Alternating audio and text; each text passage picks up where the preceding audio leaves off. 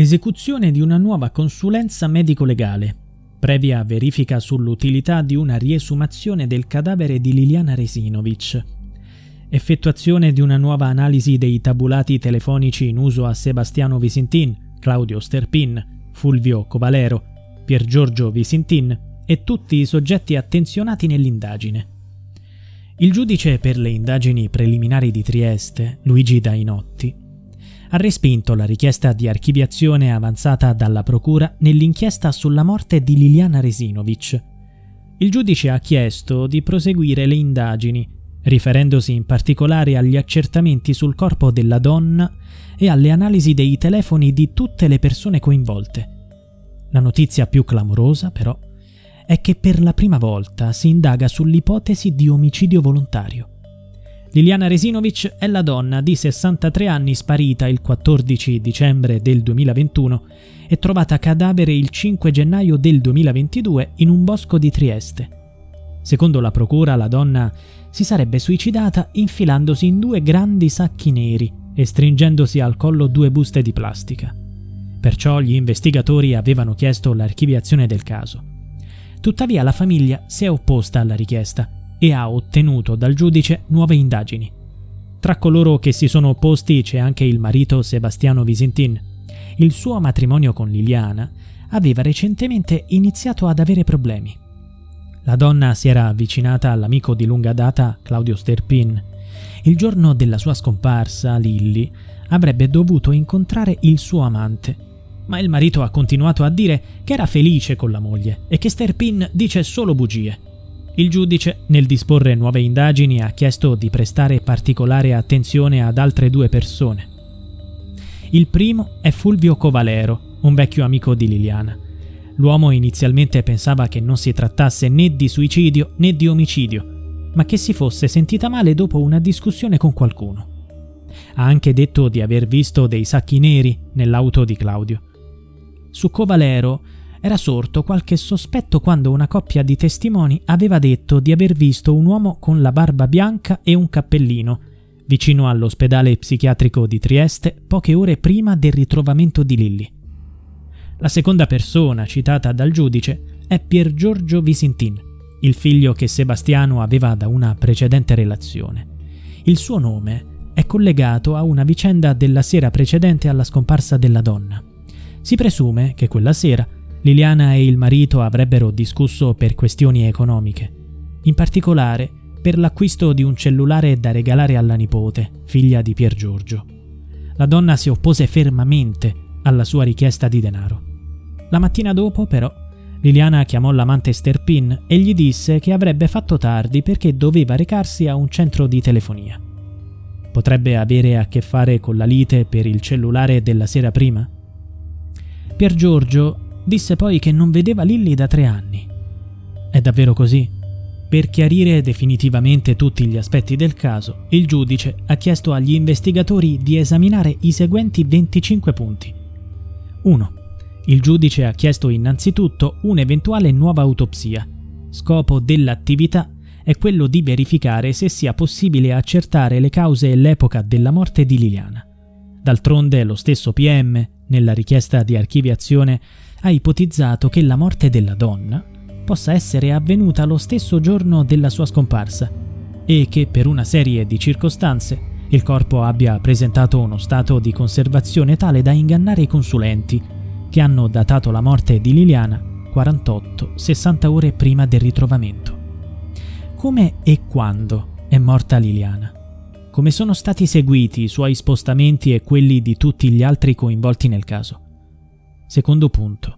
Il giudice chiede che vengano analizzati tutti i profili dei dispositivi utilizzati da Liliana, comprese le email che nessuno ha mai visto.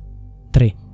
Analisi del traffico telefonico per verificare le celle telefoniche che coprono l'area del ritrovamento del corpo e quali utenti erano a conoscenza del luogo del ritrovamento. 4 ottenere i risultati delle analisi di tutti i dispositivi e profili telefonici utilizzati dalle persone vicine a Liliana.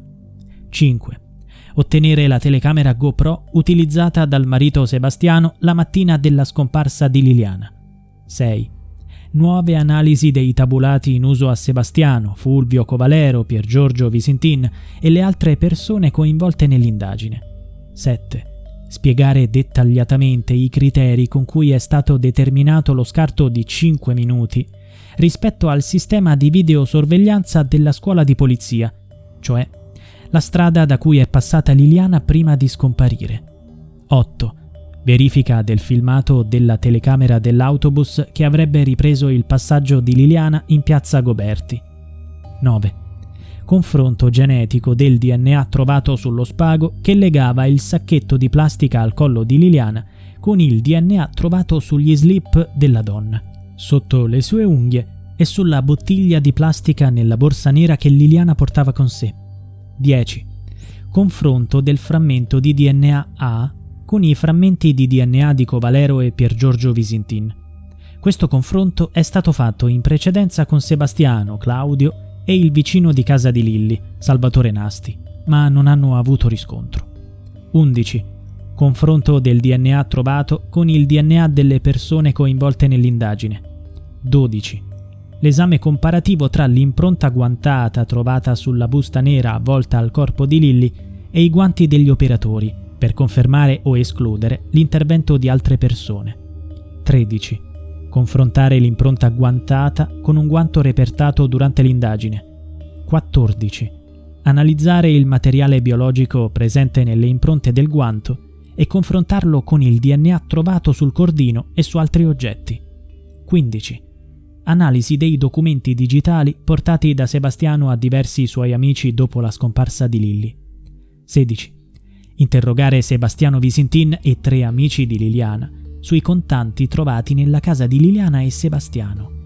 17. Interrogare Sebastiano e gli amici sulla fede nuziale di Liliana trovata in casa. 18. Analisi forense dei campioni di pelle della vittima per stabilire se il corpo era stato congelato. 19. L'analisi dei dispositivi consegnati il 17 febbraio da un amico della coppia per individuare filmati o foto che ritraggono Sterpin. 20. L'analisi dei tablet di Lilly e Sebastiano per scoprire se sono presenti foto o documenti da cui si possano scoprire altri dettagli. 21. Stabilire se le due chiavi trovate appartengono al luogo in cui Claudio e la sua amante si incontravano. 22. Ottenere da Sterpin maggiori informazioni sull'uso di queste chiavi e sul motivo per cui inizialmente non ne aveva parlato agli investigatori. 23.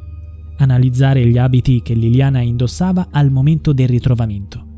24. L'accertamento tecnico-scientifico alla ricerca di materiale biologico sulla borsa della donna, sull'orologio e sui sacchi neri. 25 altre azioni investigative che il pubblico ministero ritiene utili per andare a fondo della questione. Il procuratore Antonio De Nicolo ha accettato l'invito a svolgere una nuova indagine. Spera che non ci siano incursioni, come le ha definite, dei social media e dei talk show. Nicodemo Gentile, avvocato del fratello di Liliana, ha dichiarato la Procura sostiene che non è interessante quando Liliana è morta. Per noi invece, è fondamentale. Si ripartirà da qui.